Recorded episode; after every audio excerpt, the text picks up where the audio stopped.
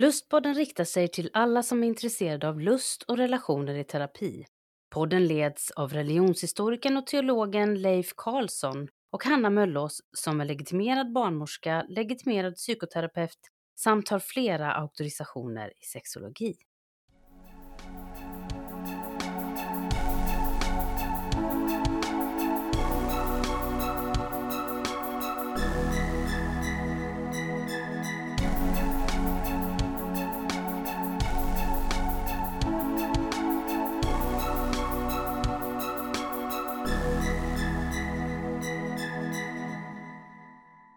Dagens lustpodd ska handla om en metod som heter sensibiliseringsträning som genom en serie beröringsövningar kan hjälpa kroppen att bli mer bekväm, vilket kan påverka även lust och njutning. Och för detta samtal så har jag som vanligt med mig min vän och kollega Leif Karlsson. Välkommen! Tack så hemskt mycket.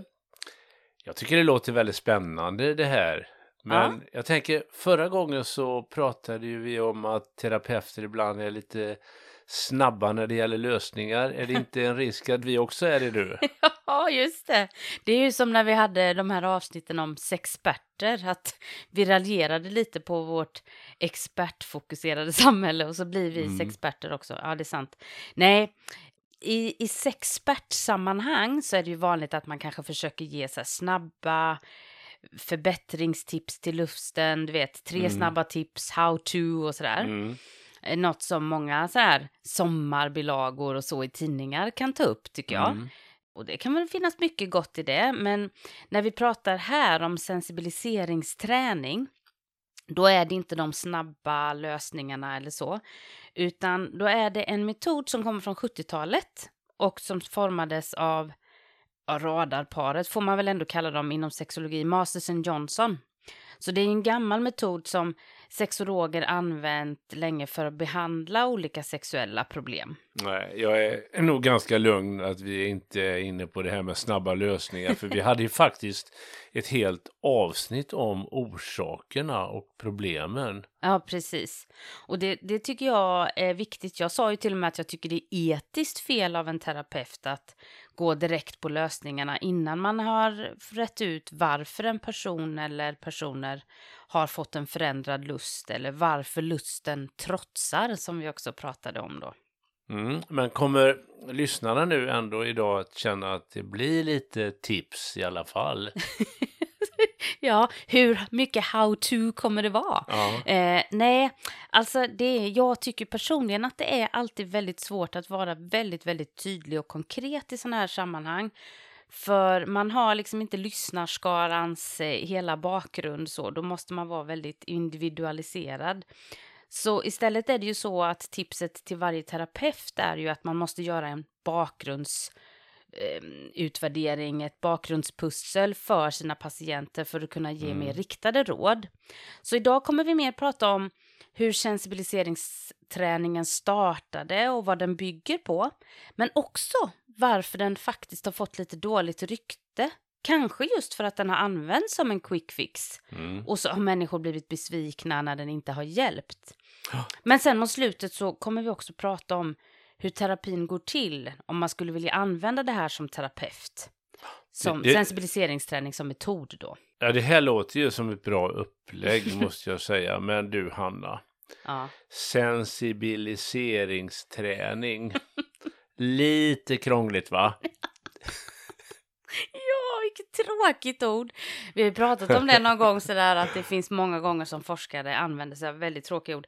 Alltså sensibilisering betyder ju att man utvecklar en känslighet för någonting. Och inom sexterapin så har det då använts för att man ska träna fram känsligheten för lusten. Men sen har man ibland kan man se i litteraturen att man använder ordet desensibilisering, alltså att man exponerar sig så att man ska minska känslan av olust eller obekvämhet i kroppen då, så att man blir mer van vid någonting. Och jag tycker det, jag håller med, det är ett svårt ord så att jag hoppas vi ska kunna förmedla vad det handlar om. Jag tänker att här kan vi ju fortsättningsvis faktiskt kalla det för sensträning eller beröringsträning som är ett mer passande ord, för det säger ju vad det handlar om. Mm. Men alltså, bakgrundspersonerna, om jag får använda det uttrycket, var alltså Masters and Johnson. Precis.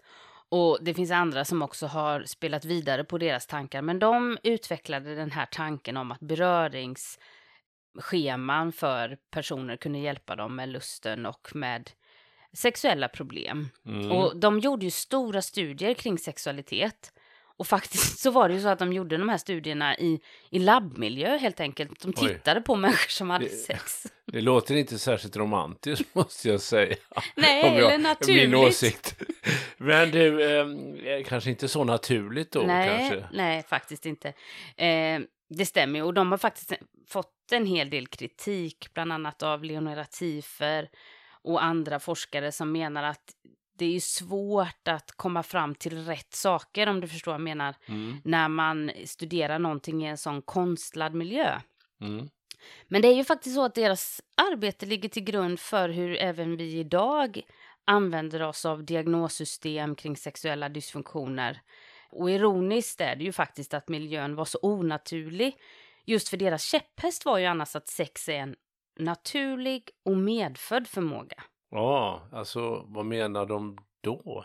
Att, eh, alltså att det inte går att lära sig eller? Ja, det, man, man skulle kunna säga det. För, alltså, jag tänkte lite på detta när vi förberedde oss här att i avsnitt 26 så pratade vi ju lite om skillnaden mellan ordet sex och sexualitet.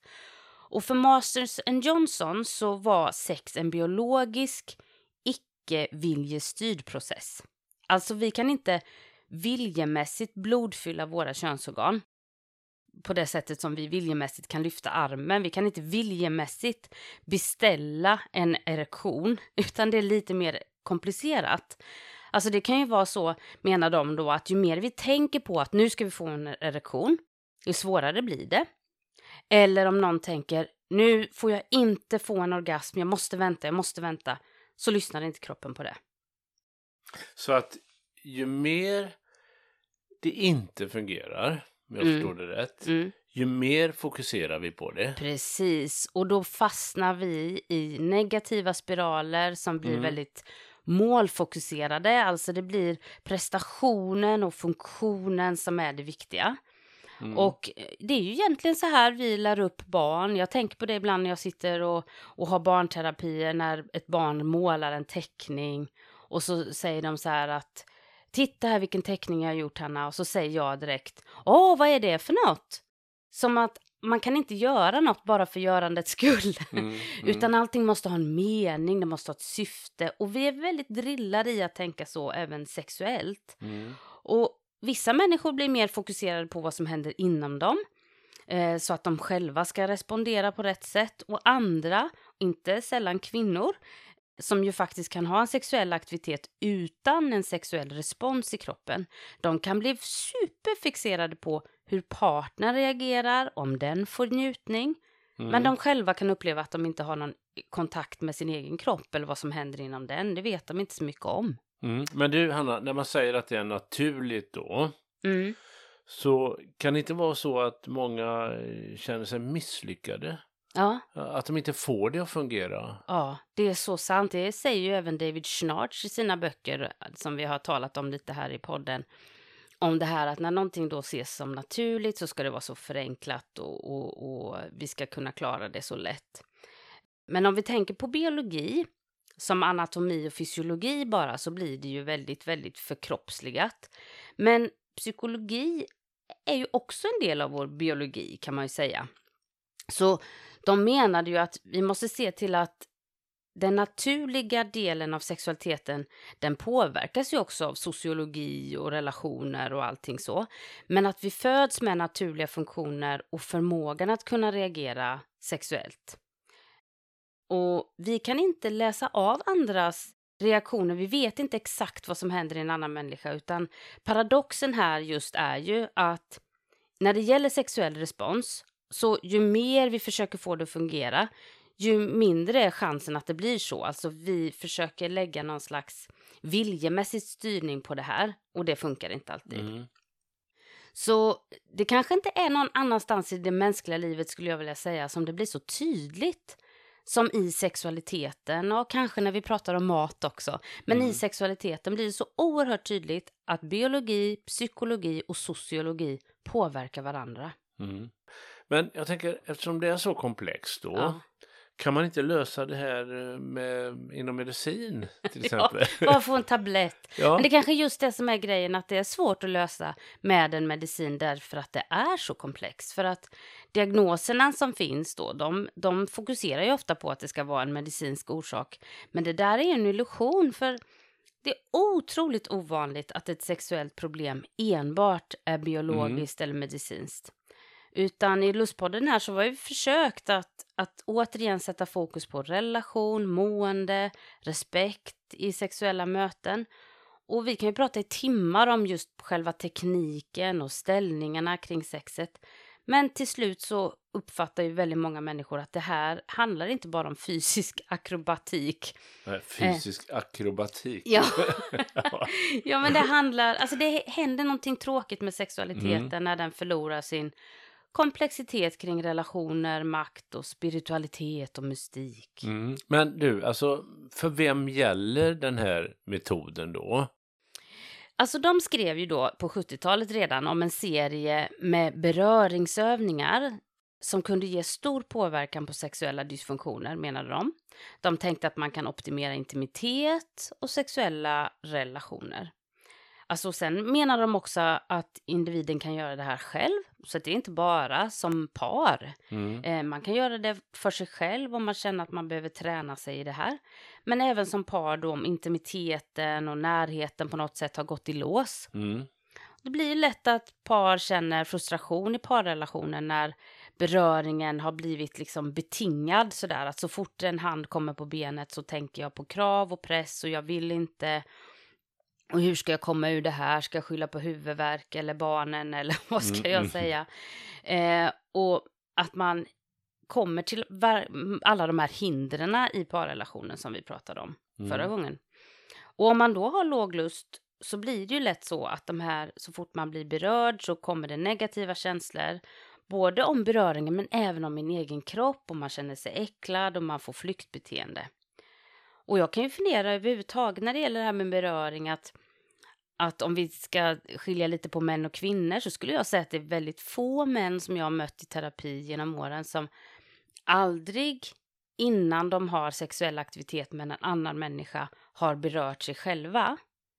Men däremot så finns det väldigt många kvinnor jag har mött genom åren som första gången de är med en annan person sexuellt, det är första gången som någon berör deras underliv. De har inte själva känt eller förstått vad som händer i kroppen så. Mhm. Så att, eh, ja, det är lite Ja, du intressant. sa inledningsvis också att den här, den här metoden har fått dåligt rykte. Ja, precis. Och jag, jag tror att man kan inte tillräckligt mycket poängtera att det här är ett träningsprogram för att hjälpa oss att förnimma beröringen i kroppen. Fokusera på vad som händer med mig vid beröringen, vad som händer vid mig när jag berör en annan Mm, människa. Mm. Men fokus när, man har, när terapeuter har pratat om den här metoden så har det ofta varit på att man talat om att man ska få bättre lust eller bättre orgasm. Man ska kunna hjälpa tidig sen utlösning. Alltså det har varit massa olika sådana här. Mm. Och det är ju viktigt att komma ihåg att de här, det här kan ju bli en konsekvens när man får jobba med detta. Men det är inte det man ska fokusera på i första taget. Så nu för ett tag sedan, 2017 tror jag det var, så kom det ut en ny bok som heter Sensate Focus in Sex Therapy, The Illustrated Manual. En jättefin bok som jag ska lägga ut på eh, hemsidan. Och i den här boken så menar de att det är fel att vi hela tiden försöker skapa stämning kring de här övningarna och så. Mm. Och det var intressant för att jag såg att nu 2021 i avsnitt 28 av tidningen Allas Mm. så tar man faktiskt upp sensibiliseringsträning som en metod för att få mer lust. Och de talar nog om den på ett sätt som väldigt många sexologer har gjort och där det faktiskt har blivit lite fel. För det blir förenklat, det blir lite som de där tre snabba Ja, mm. tipsen. Mm. Och då har man satt ett stort fokus på att man ska fokusera kring det romantiska, det mysiga, man ska ha rätt stämning och sådär. Mm. Och sen så ska man träna fram sin lust genom att man stänger av mobiler, man ska umgås avslappnat och så ska den ena lägga sig utan kläder och den andra masserar kroppen med massageolja eller krämer. Börja med huvudet och så går man ner mot fötterna. Och så ska man inte ta på könen. Och sen ska man hålla på ganska länge, minst en halvtimme och sen byter man den som berör då och den som blir berörd. Och sen ska den här övningen göras ett par gånger i veckan i tre veckor och sen kommer man märka att lusten blir starkare menar man. Och under den här tiden ska man ha samlagsförbud då för att man ska sänka pressen men också för att locka fram lusten. Och det har varit ett väldigt stort fokus på så som man har talat om sensibiliseringsträning. Att vi har något slags romantiskt fokus där vi tror att vi intuitivt ska kunna förstå vad vår partner önskar. Mm. Om vi är bra älskare så kommer det gå igång av sig självt och vi kommer förstå varandra.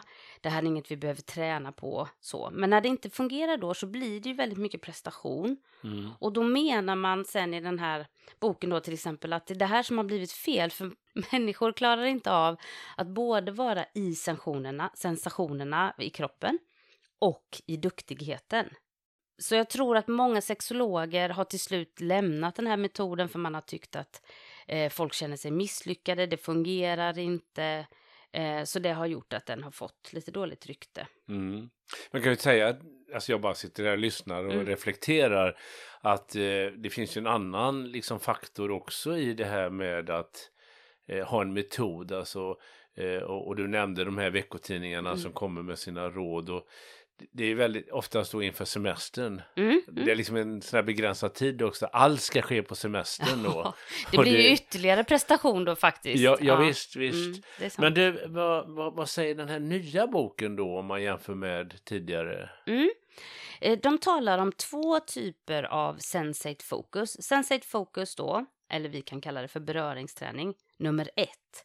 Det är för personer som har ett sexuellt problem Mm. Eh, som hindrar dem till välbefinnande i kroppen, i den egna individuella kroppen eller i parrelationen. Mm. Men sen menar de även att den här beröringsträningen kan göras av andra individer eller par som faktiskt mår bra, mm. men som vill intensifiera mötet med kroppen och partnern. Som en slags, eh, kan man säga, intimitetsövning. Ja, precis, precis. Eh, de talar ju mycket om beröring. Mm. Och det är ändå någonting som vi har med oss tidigt från livets början. Mm. Och är väldigt viktigt för människan. Ja. Det är det här som jag tycker är så intressant för att i beröringen av en människa så finns ju faktiskt vår förmåga att överleva. Mm. Om vi inte blir berörda så kommer vi faktiskt inte överleva. Eh, den påverkar vår biokemi, vår neurologi, våra känslor, tankar och beteenden. Men sen också hur vi socialiseras in i relationer och, och så. Så det, det här med beröring är ju jätteviktigt. Men när det gäller sexuell beröring så har ju problemet varit att man ofta har haft ett mål med den här sexuella beröringen. Det ska ske en viss sak, det ska bli en viss respons eller en viss händelse eller så. Jag tänker att i ett avsnitt längre fram så kan vi prata just om beröringspunkterna mellan mat och sex. Mm. För det är ju lite liknande här i människan mm. faktiskt. Mm. Och jag tänker att när vi föds och ligger där i en famn och blir matade så får vi både närhet och vi blir mätta. Så närhet om vi då tänker det i sexualiteten, men även näring i mat. Mm. Det är väldigt nära besläktat i hur vi tänker kring det i kroppen. Ja, du har ju sagt en hel del nu om mm. beröring, beröring här då, mm. men eh, vad skulle du ändå vilja precisera lite mer? Vad, vad syftar den här beröringsträningen till mm. egentligen som du, som du tänker dig? Jo, men som de även understryker i den här boken så är det nog att nollställa sig från att förväntningar ska hända.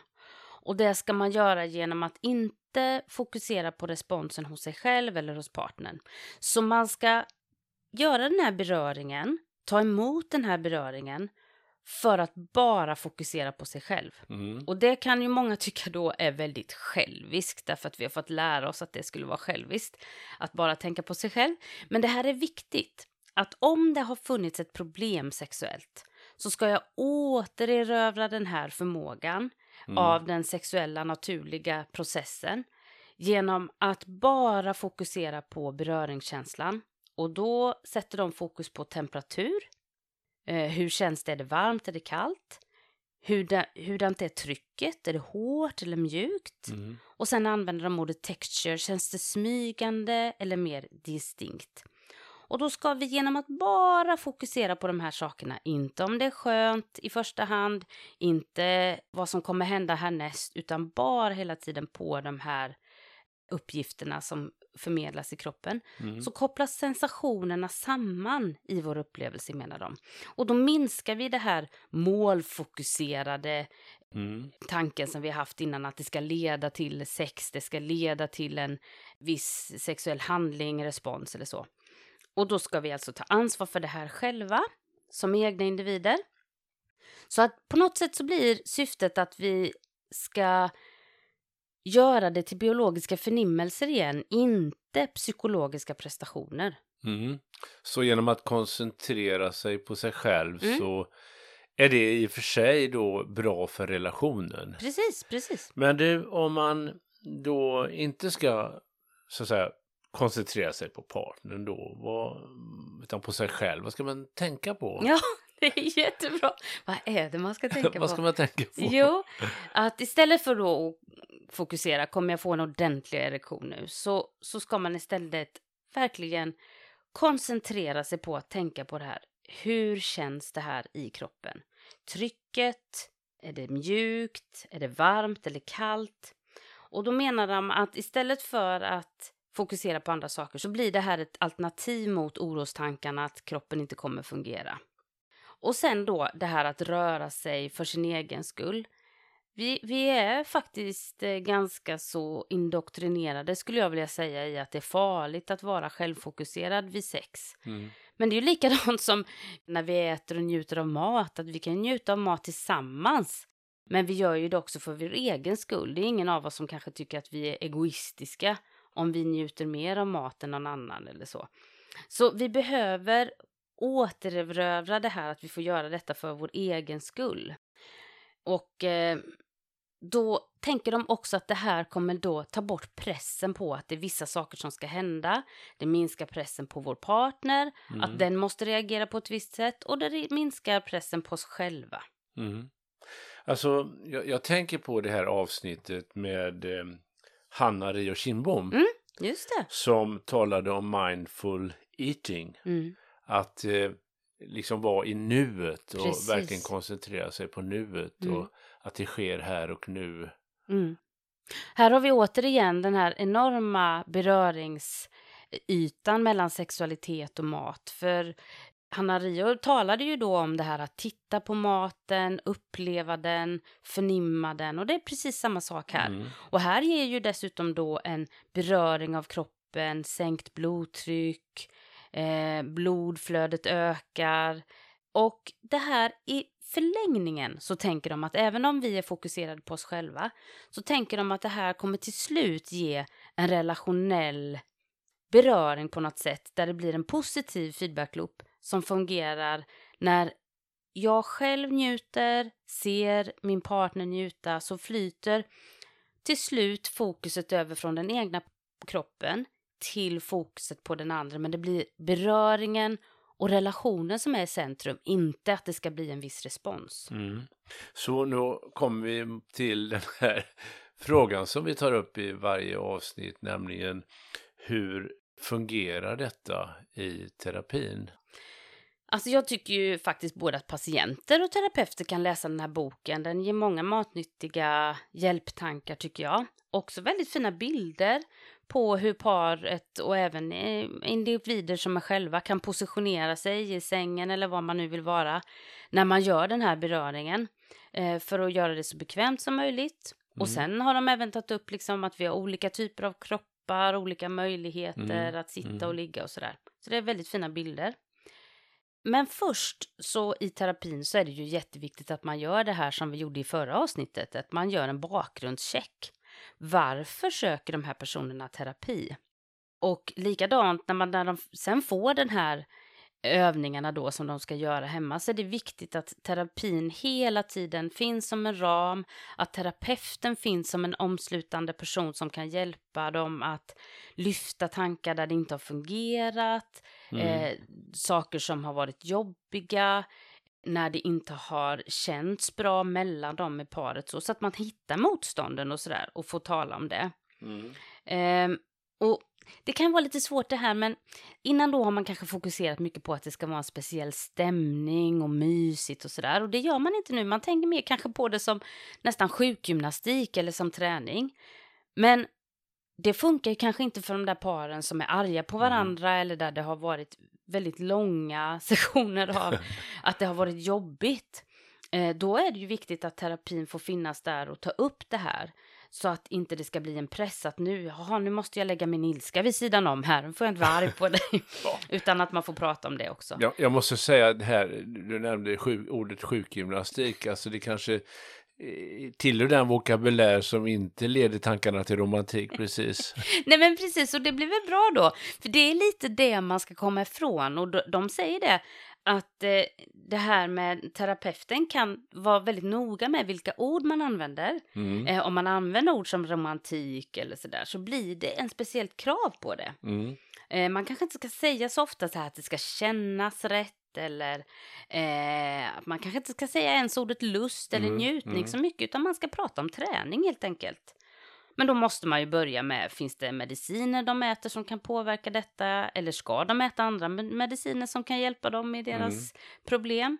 Behöver de relationsterapi? Ska man göra det här själv först?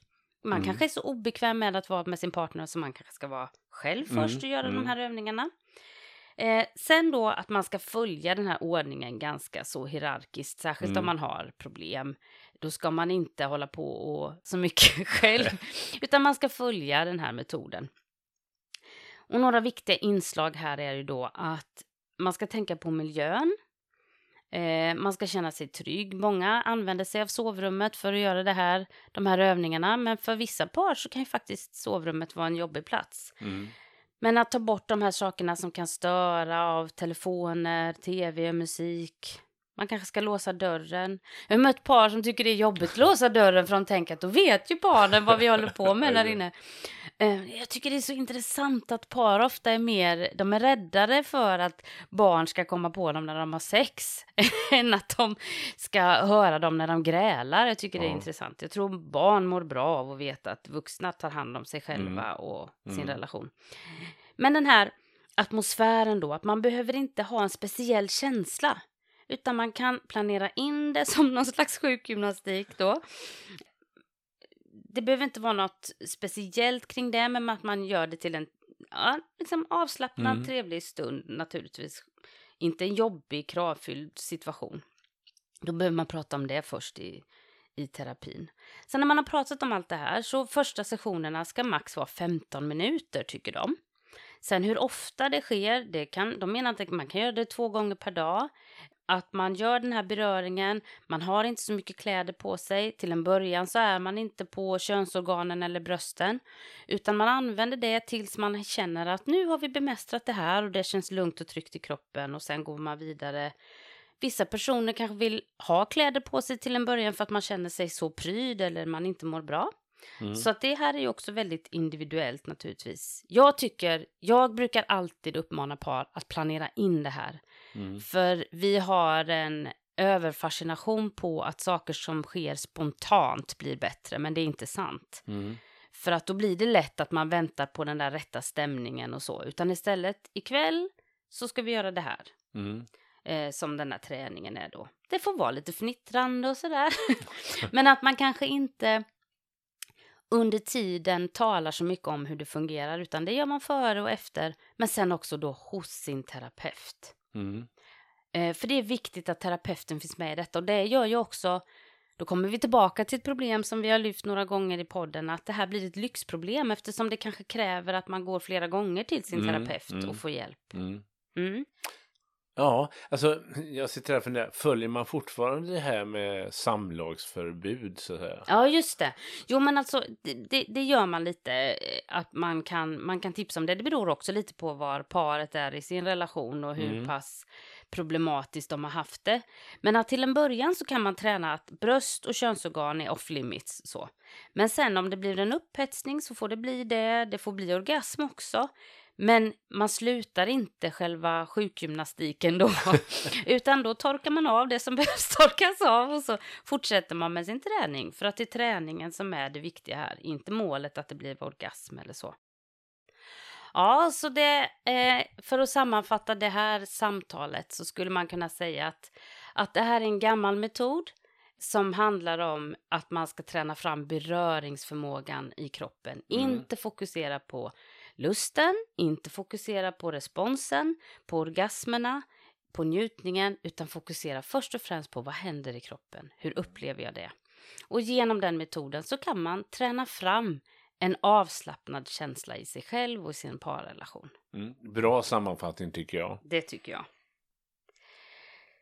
I nästa avsnitt så kommer vi plocka upp tankar som vi faktiskt talat lite om idag. Mm. Alltså Hanna Rio var ju med och samtalade om kroppsacceptans genom burlesk.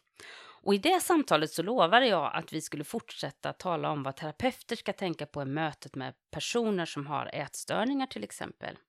Mm. Eh, så jag kommer ha ett samtal med Mats Frost som är sjukgymnast och som själv brottats med att inte vara vän med sin kropp och som hamnade i ätstörningsproblematik. Det kommer att bli väldigt intressant. Mm. Och då kanske det passar att vi pratar just om varför eh, sex och mat är så lika. Ja, egentligen. det kan ju du och jag göra sen. Mm. Det tycker jag blir jätteintressant. Mm. Men du, jag tackar för detta avsnitt. Ja, ja. Tack, tack ska du ha. Ha det så gott. Tack. Hej, hej. hej.